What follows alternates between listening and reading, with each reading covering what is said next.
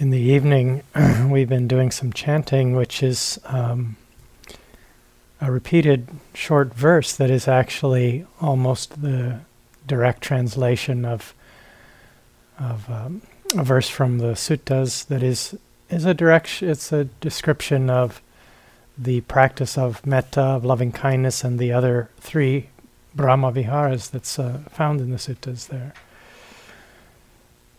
the the verse from this from the sutta is, is uh, this. Here bhikkhus and the word bhikkhu means a practitioner someone like one of us.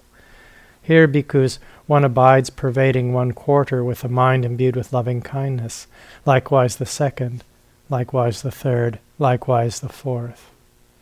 And so above and below around and everywhere one abides pervading the all-encompassing world with a mind imbued with loving kindness, abundant, exalted, immeasurable, without hostility and without ill will. So these are the Buddha's words on, on uh, in this case, loving kindness, metta, this quality of mind and heart that is one of the paramis that we're speaking about and exploring this week. And, and we might find that chant and those words um, we might resonate with them, find it beautiful in some way, but it can sound pretty grand, abundant, exalted, immeasurable. It, it can lead us to start out from a place of, of kind of defeated uh, s- relationship, as though this is, you know, kind of beautiful, but beyond, we can't, let alone get our mind around sort of all beings, the all encompassing world, and then abundant, exalted, immeasurable sounds uh, it's kind of maybe beyond what we might feel capable of.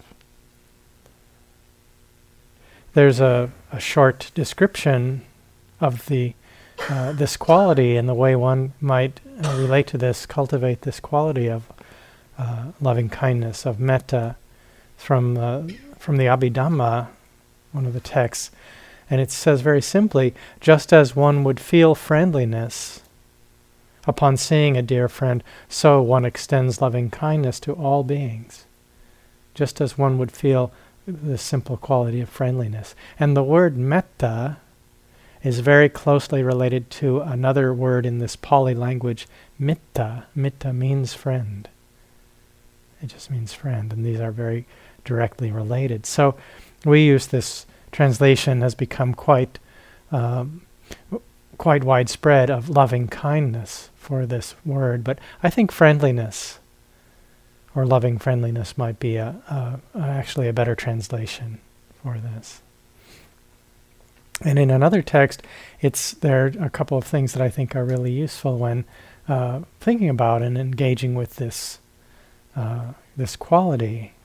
It said that the proximate cause for the arising of this feeling of friendliness of loving kindness is seeing lovable, lovableness in beings.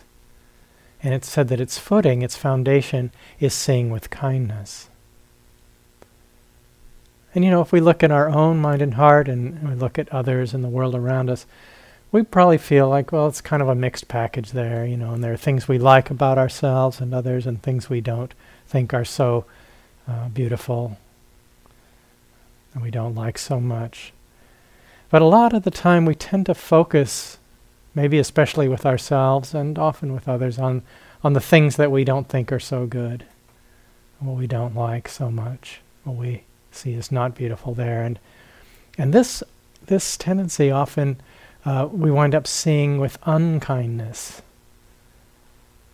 seeing what is not lovable in our own hearts, in, in the world around us. And this has a tendency of feeding feelings of separation, of judging and comparing. So, in this practice and in the cultivation of this quality, we make this conscious decision to focus on what is good, what is lovable. We see through kind eyes, not in a deluded way where we pretend that we or others are, are perfect or are, you know, well, uh, the teacher Suzuki Roshi put it very simply. He said, You're all perfect just as you are, and you could use a little work. so, you know, we, we aren't having a diluted idea that there isn't maybe work to be done, improvement is possible. We're in this for transformation, right? This is real. But we're choosing to um, make a conscious choice to focus on what is good, what is lovable, seeing through kind eyes in a in a wise and intentional way. And and this can really radically change the way that we live in the world. It can become more our default way of seeing, and we can create consciously create a field of goodwill in the world. Become a a, a place um, a place of rest and ease for others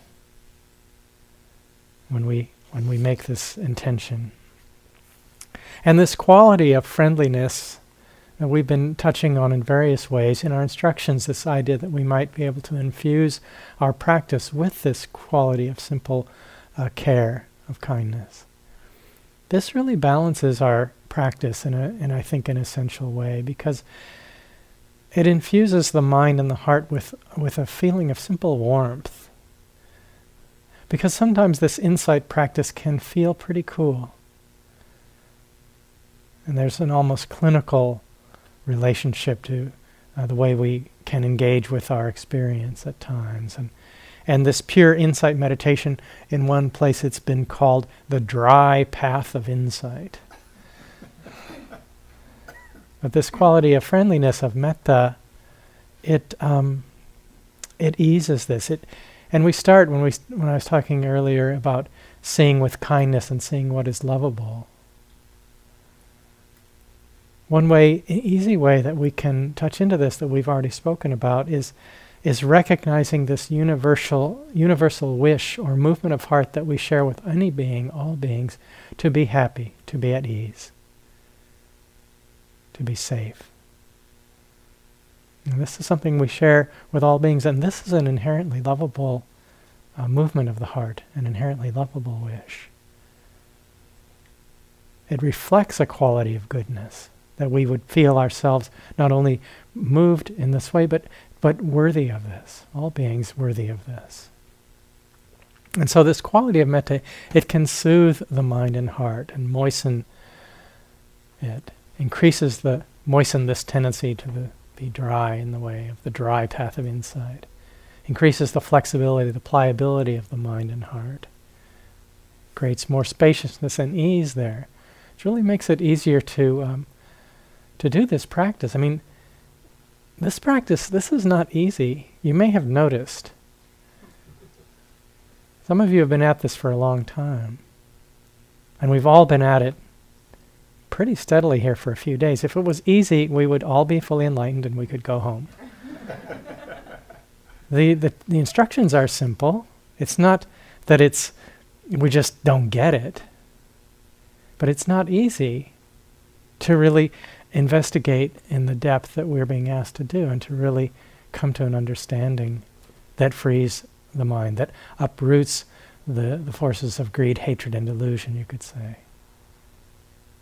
You know, we've been practicing these for in various ways for a long time. So it isn't easy. And we you know, we we come up against a lot of stuff that's hard to be with. Someone, I think it's John Barth, the author, said, self-knowledge is almost always bad news. You know, and a lot of times, you know, we a lot of bad, ha- we see a lot of old habits and you know, these deeply conditioned knots, internal knots that we just, we see them over and over again. We've seen them from every angle and we still get caught at times. One of my colleagues and teachers calls them karmic knots. And they can just feel like they, they can feel insurmountable. But metta gives us, uh, uh, uh, supports us in, in walking this path because it's not always easy. So we need this warmth, this pliability. There's a teaching called the Metta Sutta. Sutta means discourse. And it's one of the most beloved um, of the Buddha's teachings, discourses. It's, it's probably chanted and reflected on more often than any other one. And people in Buddhist countries like Thailand and Burma, they people chant it every day. I chant it a lot myself. It's one that I've learned and learned a particular way of chanting it, and I, I bring it that reflection to mind quite a lot. The, this Pali scholar um, teacher Andy Olendzki, who, who's founder and teacher at the Barre Center for Buddhist Studies in uh, near IMS in Massachusetts, he described it once in in a, an essay he wrote uh, looking at this, uh, analyzing this sutta as a jewel sparkling softly but compellingly through the centuries. This is his description of this teaching. And actually, the full name of this is the Karaniya Metta Sutta. And the word Karaniya means uh, to do or, or something that is to be done. It's It points to this, uh, something that one would do. So, this actually is the discourse, the sutta, the discourse on loving kindness, which is to be done. So, the sutta is not only uh, kind of a description of this quality, but it's actually a teaching on the practice. It's a it's a teaching not only on the practice of loving kindness, but it actually goes much deeper than that. There's a lot there. It's worth exploring, I think, because it's quite rich. This sutta, this teaching, has the form of a kind of of a poem, really, in, in sort of three parts. And and there's a way that it uh, it kind of parallels the the teaching of the Eightfold Noble Path, this re- part of the, the Four Noble Truths, this really core essential teaching of the Buddha. There's a direct parallel there in one way that that um, the teaching of the Eightfold Path is organized as what is called three trainings in Sila, Samadhi, Panya. The other night I talked about Dana, Sila, Bhavana. This is another one of those organization organizing uh, ways of looking at a teaching. So this these three trainings in sila, in ethical conduct, in samadhi or meditation and concentration, and panya, wisdom.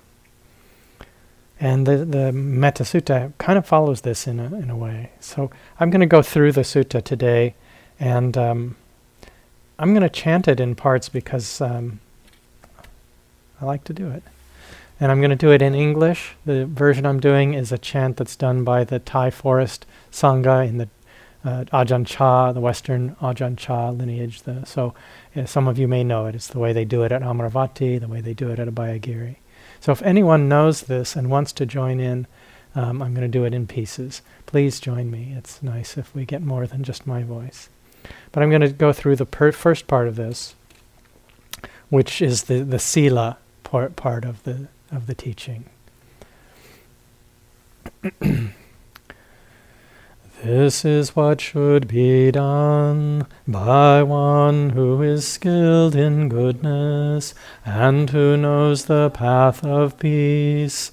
Let them be able and upright, straightforward and gentle in speech, humble and not conceited, contented and easily satisfied, unburdened with duties, and frugal in their ways, peaceful and calm and wise and skilful, not proud and demanding in nature. Let them not do the slightest thing that the wise would later reprove. A lot of you know this, this teaching, this chant. There's a collection of essays, a book called For a Future to Be Possible, that was edited and compiled by uh, Thich Nhat Hanh, and he has a, an essay in there. And he speaks about um, Sila and our relationship to our conduct, ethical conduct, in terms of what he calls the five wonderful precepts. And he, he said this in that book the five precepts are love itself. To love is to understand, protect, and bring well being to the object of our love. The practice of the precepts accomplishes this. We protect ourselves and we protect one another. And I think this is really a, a beautiful way to see um, our relationship to our conduct and how we're living, to the precepts, for example. To see them as, as a manifestation of this quality of love, of care, of kindness, and as a protection. That's really what they do. They, they give us a protection in the world. And they really are a reflection of this uh, care, a deep caring, that we would care that much about ourselves and about others, that we would pay attention to how we're living and not intentionally add to the suffering in the world through our conduct. This first part of the sutta also uh, speaks a lot to the life of simplicity and um, kind of renunciation that uh, was followed by the Buddha and his his disciples at the time of his life is still followed um, by those who walk the path and especially in a more um, obvious way by the nuns and monks who, who in the Theravada tradition who undertake that life of real deep simplicity. And I spoke about this the other night in terms of uh, this daily dependence on alms for food and the interconnectedness that is in the community there. The uh, the renunciates, the, those in robes, dependent for their sustenance on uh, the community and offering the teachings and their conduct in exchange for that. And there's this um, way that that life is interwoven that I think is very beautiful and has been there since the time, since before the time of the Buddha. So this this part um, that we already chanted: humbled, not conceited, contented, easily satisfied, unburdened with duties, frugal in their ways, not proud and demanding in nature. So this this section really speaks to that lifestyle very much. This teaching given at that time to those who were living that life. But there's a lesson, I think, for all of us in this, in terms of how we are living in the world and this um, intention and, and uh, encouragement towards simplicity in our lives. And really looking at, at what we need. You know, the, the, um, what we want and what we need, that gets quite um, confused in our minds a lot of the time. Care and mindfulness about how we live in the world, how we use resources for example. And a lot of encouragement here at IRC in reflecting on this, of course. But how much do we really need? You know, we're so voracious as a species. You know, we want everything. We want all the best stuff for ourselves, and we don't leave a lot left over for other beings who we share this planet with. And, you know, our economic systems, are based on continual growth as though that could ever be sustainable. There's a limit to that. And, and you know, all the time, all the while, we're fouling the air and water, and we turn the landscape into a desert. And we would never tolerate this kind of behavior on the part of another species. You know, if it was chipmunks or prairie dogs, we would do our best to rub them out we would try we would er- eradicate them as a terrible terrible pest.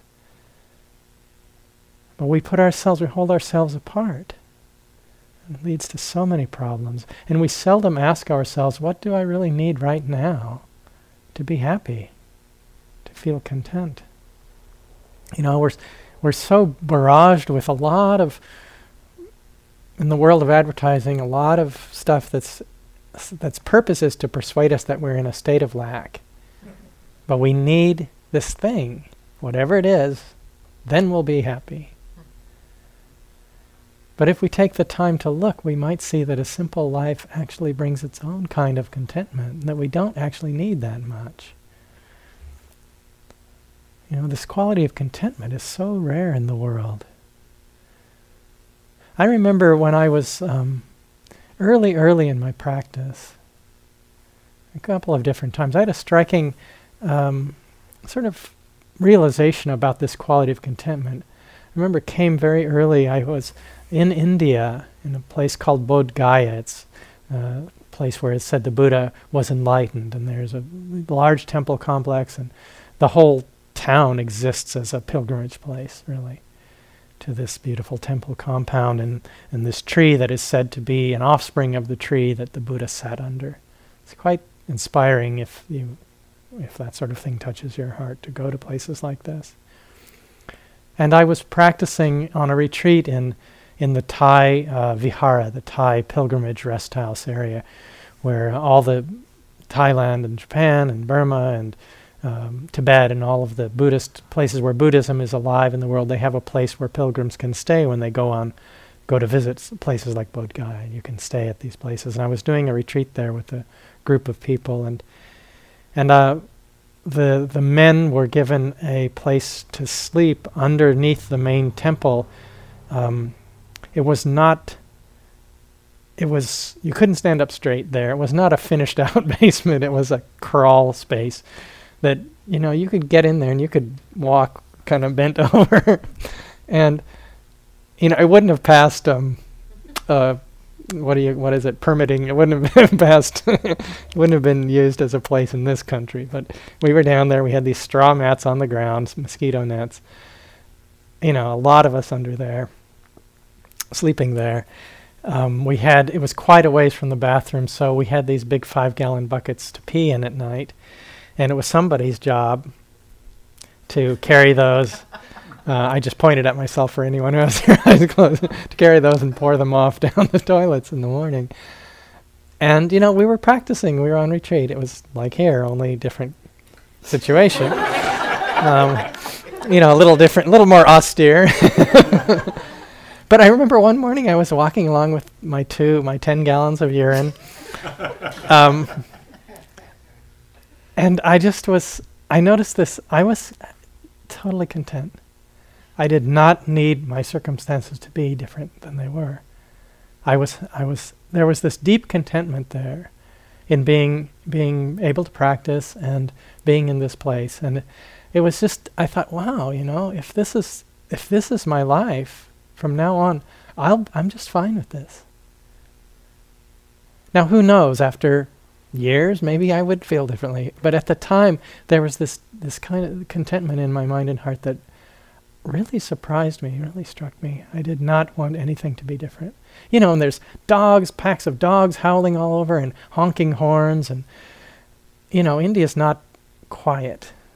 If we if this was India or Burma, we would be surrounded by lots of people living a, lo- a loud and noisy life and blaring loudspeakers of very you know, there's a there's a co- an interesting combination of high volume and low fidelity that we find in, in places like that where, you know, louder is better, but the quality of the sound is, is not really important.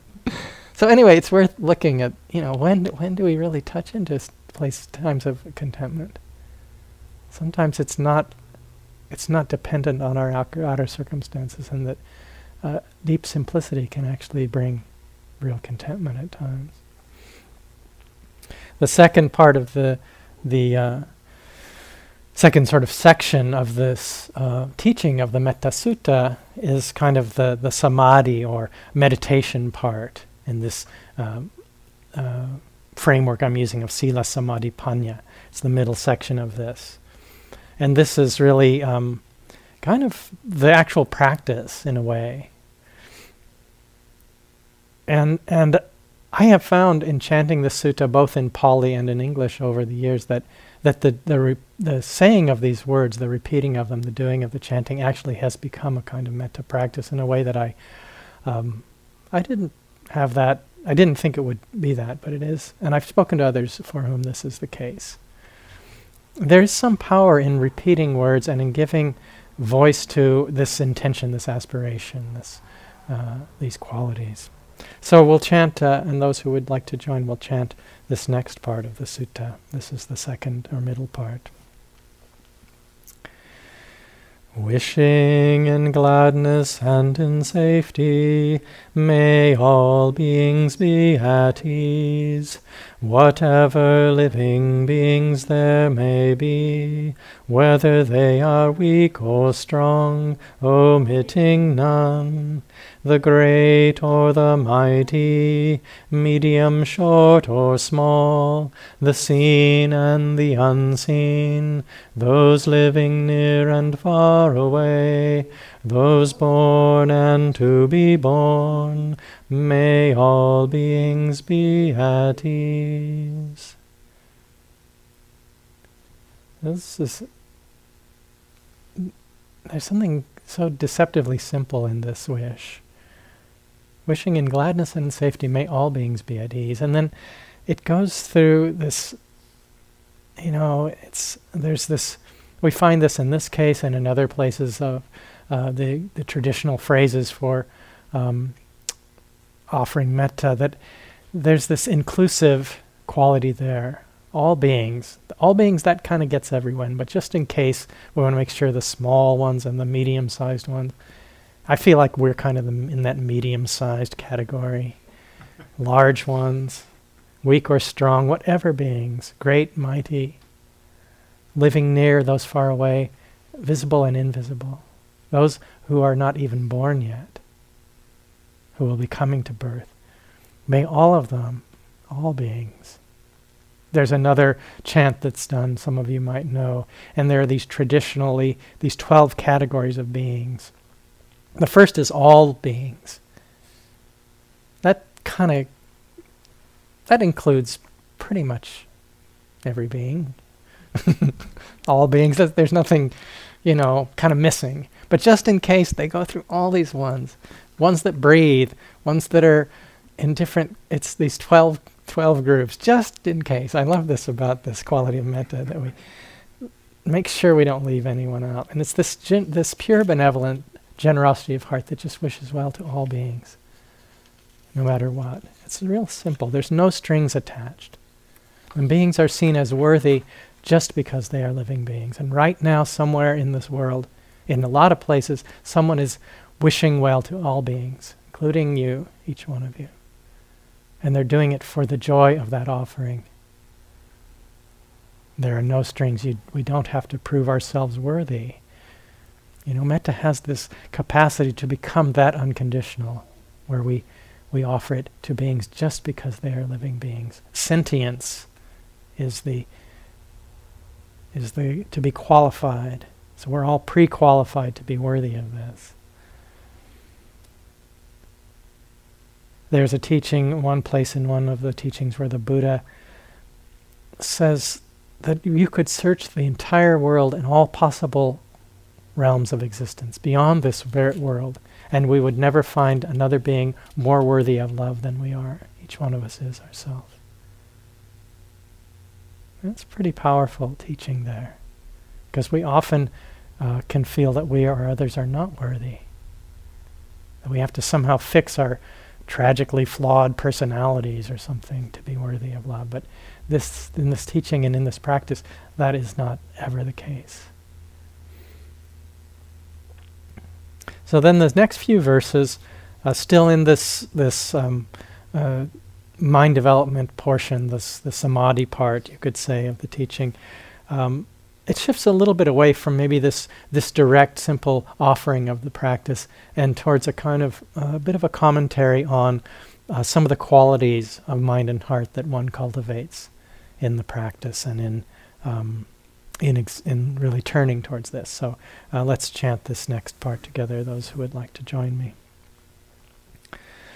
Let none deceive another, or despise any being in any state. Let none through anger or ill will wish harm upon another, even as a mother protects with her life her child, her only child, so with a boundless heart should one cherish all living beings, radiating kindness over the entire world, spreading upwards to the skies and downwards to the depths, outwards and unbounded, freed from hatred and ill will, whether standing or walking, seated or lying down, free from drowsiness. One should sustain this recollection.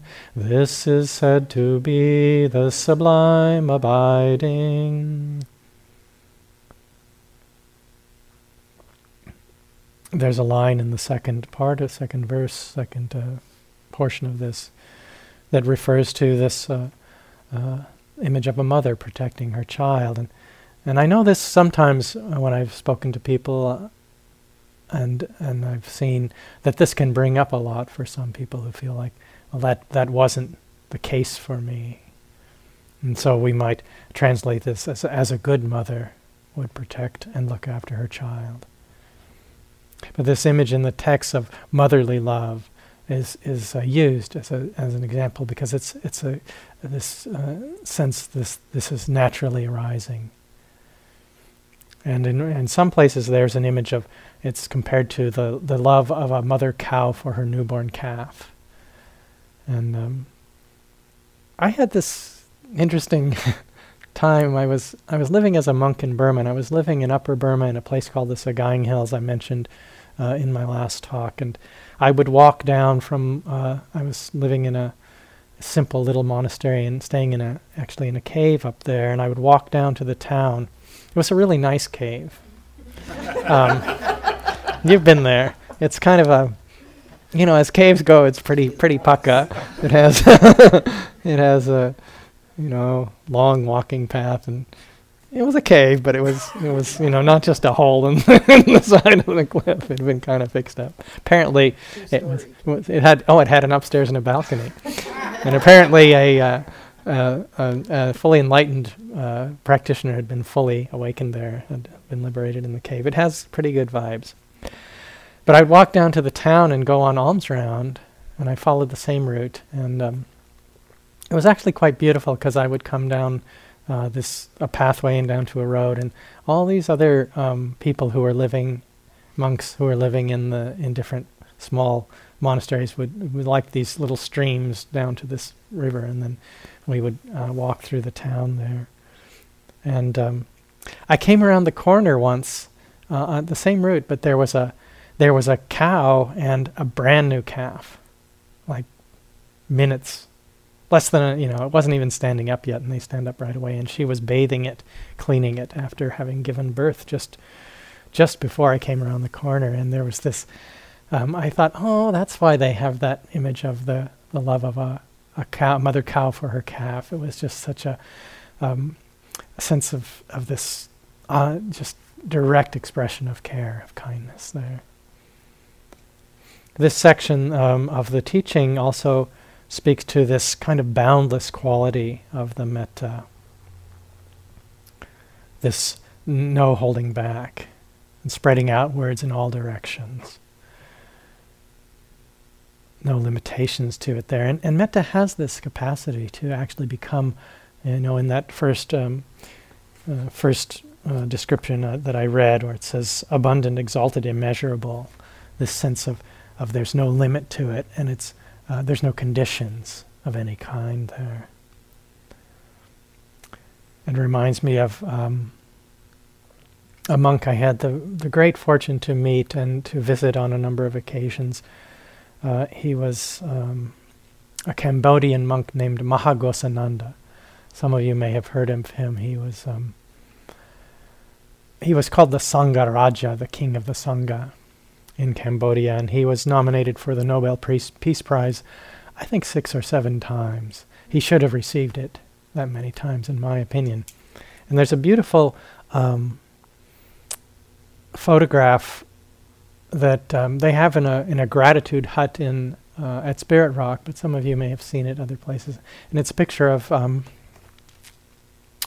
His Holiness the Dalai Lama and Maha Ghosananda bowing to one another, and they're they're bent over almost double. Each one is trying to get lower to uh, show greater respect. It, it's very, I don't know, there's something about that, um, that mutual respect from these two highly respectable beings. Um, that's quite beautiful, to, that, that gesture. It, it's, um, it's, it brings up emotion for me, I'm thinking of Maha Ghosananda. And towards the end of his life, he was, um, he had decline of his mental capacities. Um, probably was suffering from Alzheimer's disease. But he, um, and so he became very, very simple, almost more childlike um, in a way. And I went to see him once near the end of his life, and um, I went. To, he was living in this small temple not far from the Insight Meditation Society in Massachusetts, and I went and and wa- one of the monks, the other monks, was there, and and I said I had come to pay respects to um, to Maha Ghosananda, and and they said yes, you can go. He's in his room, and um, I went in to bow to him, and and he just had this huge smile on his face, and you know he didn't know me, It wasn't like we were old friends. I had seen him a number of times, but he, he didn't know who I was. But he, he started taking things off his shelves in his room. He gave me a bar of soap and some other little things that he had there, and just beaming. And um, it was just like being bathed in love, love and light, like a, a field of metta. And this sense there, in that, in this reflection and bringing this to mind of this um, limitless capacity, there. That was all that. Um, to be careful when I tell stories like this, um, brings up a lot in my heart, but um, it was just like being bathed in this quality. That's all that was left, really. Everything else had fallen away. and then the last line of this section, it says, um, this is said to be the sublime abiding or divine abiding, this Brahma Vihara. This is um, how that section ends. And, and there is a sense that when, when we touch into this quality in a really deep way, in a profound way, maybe as exemplified by uh, my story just now, but each of us, there are times when the mind and heart can really touch into this and they're really imbued with this quality. It really is a divine abiding. And there's this sense in that at that time at least that there's a that we are complete and whole and at ease and not lacking in any way. It really is this quality of a divine abiding. And then we have the last part of this teaching, which is in this frame of sila samadhi panya, the wisdom, or panya is the word for wisdom in Pali. And this um this is a very short section at the very end, and the tone of it is quite different from the rest of the of the sutta. And, and there's this shift towards wisdom and uh, understanding, liberating wisdom, and the heart's complete and final release. So we can uh, chant that together, those who would like to. By not holding to fixed views, the pure hearted one, having clarity of vision, being freed from all sense desires, is not born again into this world. So, this is a direct pointing to the uh, transcendent and, and, and finally the liberating possibility of the practice in the first line there, there's a reference to, uh, it says, the pure hearted one. And one way we could look at this is the, uh, the, the mind of a fully liberated, a fully enlightened being. What's called an arahant in, in uh, Pali, who has walked this path to completion and has really uprooted the, the uh, energies of greed, hatred, and delusion. Those are no longer running, uh, they no longer have sway over the mind and heart perhaps they're completely uprooted and no longer arise at all. But it's not only, for in my mind, it not only points to that possibility that may seem far away, but I think points to um, this same quality that, that I spoke about in terms of uh, metta as a Brahma Vihara, and it said this is said to be the sublime or divine abiding. There are times when any one of us might touch into this quality of, of pure heartedness. I know this is real for me. Times when I touch that and it may not last. It may not be it may not be the, the ongoing state there. But that doesn't diminish the reality of that. There are times when we touch into that quality of pure heartedness. We can get a taste of that possibility. Any one of us can. And in this, this part of the sutta, there is a there a description of, of some of the qualities, a few uh, touches on a few little qualities of, of liberating uh, transcendent wisdom. The first of these, it's the, the first line there by not holding to fixed views.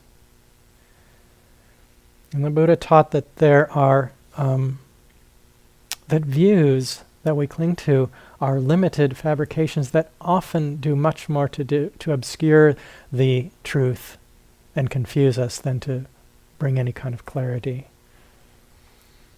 And there's all kinds of examples of what we could call fixed or mistaken views that we might hold. Assumptions about ourselves, about the nature of reality, that do not actually reflect the truth of things and, and, and actually lead to greater stress and suffering and struggle for us and in the world. I mean, we just think of the views, views that are widely held, like say of national boundaries. you know, if you if you see these photographs from space, those lines are not on the planet. These are concepts, but wars are fought over them, as though they're as though they're a reflection of reality. I mean, yes, there are there are realities of political and, and, national uh, differences in truth, but so much of that is just an idea that's clung to a view that is not seen, a filter that one is looking through, and views about ourselves and others. You know, that we're a fearful person or there's something wrong with me, I'm not lovable. And sometimes these are just woven into the way we look at things and not questioned, not even seen. Views of what we feel we might be capable of. I can't do this. It's too hard. I could never realize liberation of mind and heart. You know, do we do we have this? Do we cling to these views in ways that just limit us, or become self-fulfilling? all kinds of things that we things that we take to be solid and on have ongoing solid reality and existence that are just a natural process arising and passing. A view of self of who and what we think we are. And that's a whole other giant topic but one there's there's a lot of views that we just don't see. So by not holding to fixed views this is a key aspect of liberating the mind and heart. And there are views that fall into the realm of just, you know, intellectual exercise and useless spec- speculation. And, you know, we get caught in these uh, trying to come to terms or, you know, a view that we then need, feel like we have to answer in some way, find out the answer. There's a, a sutta uh, teaching of the Buddha um, called the Brahmajala Sutta. It's the all-embracing net of views, and it's all Buddha goes into great detail about you know, these views that just get in the way. There's this one part of that, this classic set of four questions that um, is a reflection of a kind of method of debate that was done. Was big, was a big thing at the time of the Buddha, apparently. And people get into these debates about the nature of things. And uh, the Buddha referred to himself as the Tathagata, the one thus gone. And in this, there's this four questions. Does the Tathagata exist after death? Does the Tathagata not exist after death? Does the Tathagata both exist and not exist after death? Or does the Tathagata neither exist nor not exist after death? There's a fifth question that is not asked here, which is Does it matter? you know, this it doesn't go anywhere. but we can get caught in these things of, of seeking some kind of um, answer to a view or an opinion or an idea that we hold that doesn't go, lead anywhere actually doesn't has no bearing on suffering in the end of suffering. That's what the buddha said. This doesn't that's what i'm interested in. How do we suffer? How do we free the mind and heart from suffering? What does have direct bearing on this is summed up in in this teaching on the four noble truths the truth of suffering its cause the release of it and the path that leads to it, which is this framework that I'm exploring today of the Eightfold Path as it relates to the Metta Sutta. So, a mistaken view that is widespread in the culture is that um, transient pleasant experiences are the key to happiness. That they will bring lasting happiness, right? I mean, none of us would say that we believe that is true if we were asked, but you know, it's worth looking at what we're actually doing. You know, and it's not that there's something wrong with having pleasant experiences. That is not the point. They are good. We should have them. Please have them. It's not to put say that there's something wrong with that, but but to see them as, you know, what happens is, our strategy for happiness is to string together as many of those as we can and not have any unpleasant ones And we can't ever do that. And so we set ourselves up for an endless, exhausting, and ultimately fruitless uh, quest in this way. So we need to see see pleasant experience for what it is. It's great, and we need to not ask it to provide that which it is never capable of providing. It can't function as a. It's not a, a reliable strategy in the long for this deeper kind of contentment or peace.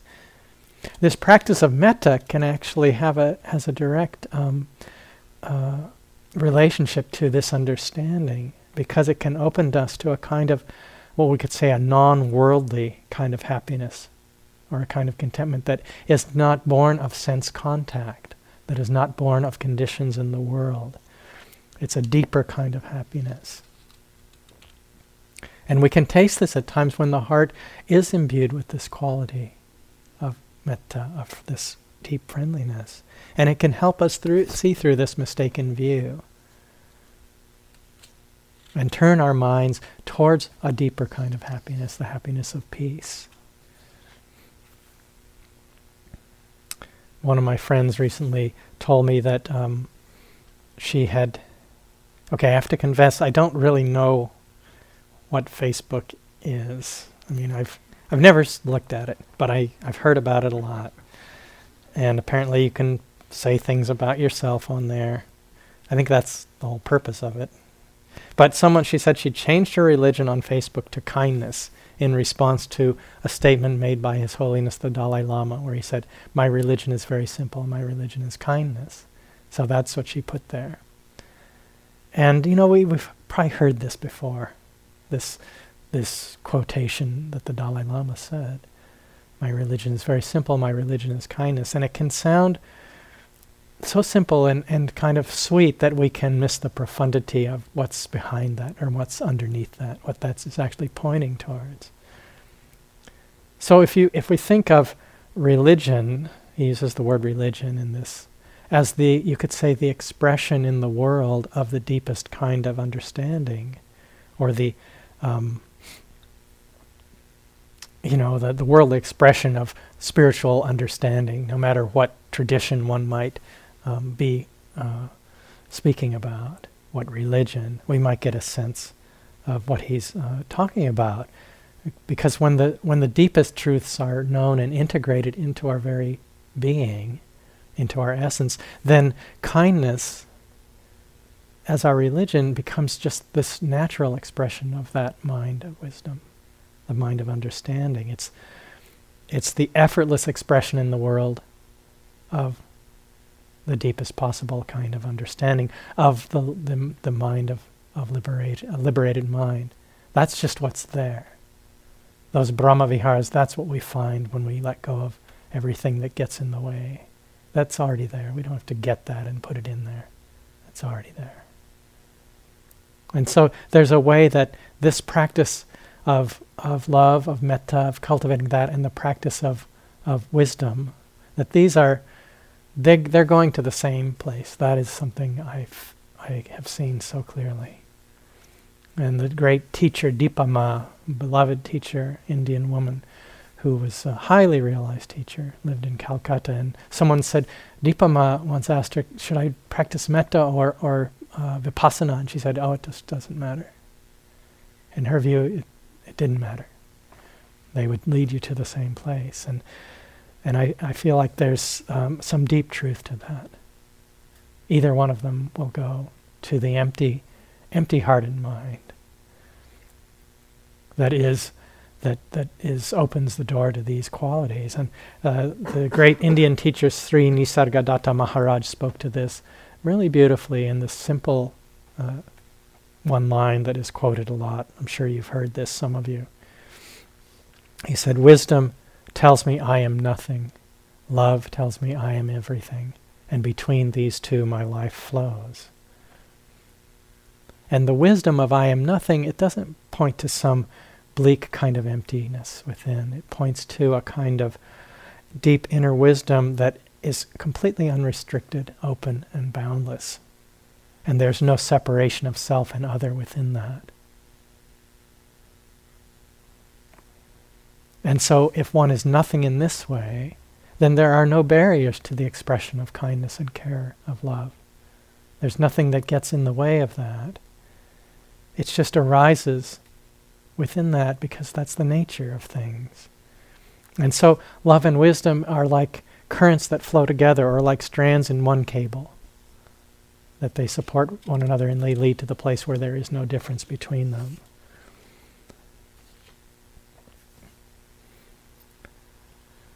And then the next line in this part of the, the uh, sutta um, describes this abandonment of craving, of grasping, of clinging, the root cause of suffering in the second noble truth, uh, this core teaching, freed from all sense desires, freed from this grasping that is the root of suffering, keeps us bound to this wheel of uh, on endless wandering.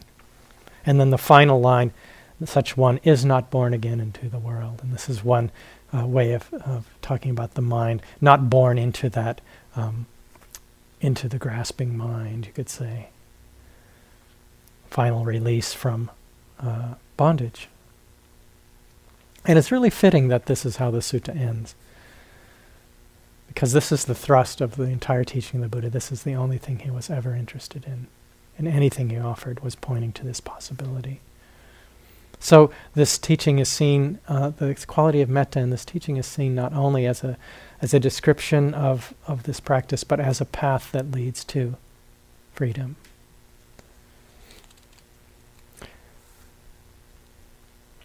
One of the most, I think, beautiful expressions of this quality of kindness um, and this possibility of, of the boundlessness of this offering and the natural expression of, of wisdom that is that uh, comes shines forth in this way is is through the cultivation of what is called bodhicitta. Bodhi means awakened or awake, and chitta is the word in Pali for both mind and heart. There's not a distinction made between mind and heart. So it, bodhicitta means awakened mind or awakened heart. And on the relative relational level, this is the heart of compassion that is moved to alleviate suffering. On a more ultimate level, you could say it is this awakened mind, the, the, the uh, open, free, awakened mind, the empty, aware nature of mind that is not obscured by greed, hatred, and delusion. Free of compl- concepts of self and other, not bounded by these views there's no boundaries to the expression of love and kindness. It's like that uh, quotation from Sri Nisargadatta. My life flows between emptiness and love, emptiness and love. The same thing. And if we hold this understanding, we can um, we can approach our practice with this motivation, born of love and compassion and connection, that we awaken for the benefit of all beings. And when I come into the hall and I either bow or hold my hands in Anjali, I bring into words into my mind, may my life and my practice be in service to and for the benefit of all beings. I bring those words into my mind, M- not always, but much of the time.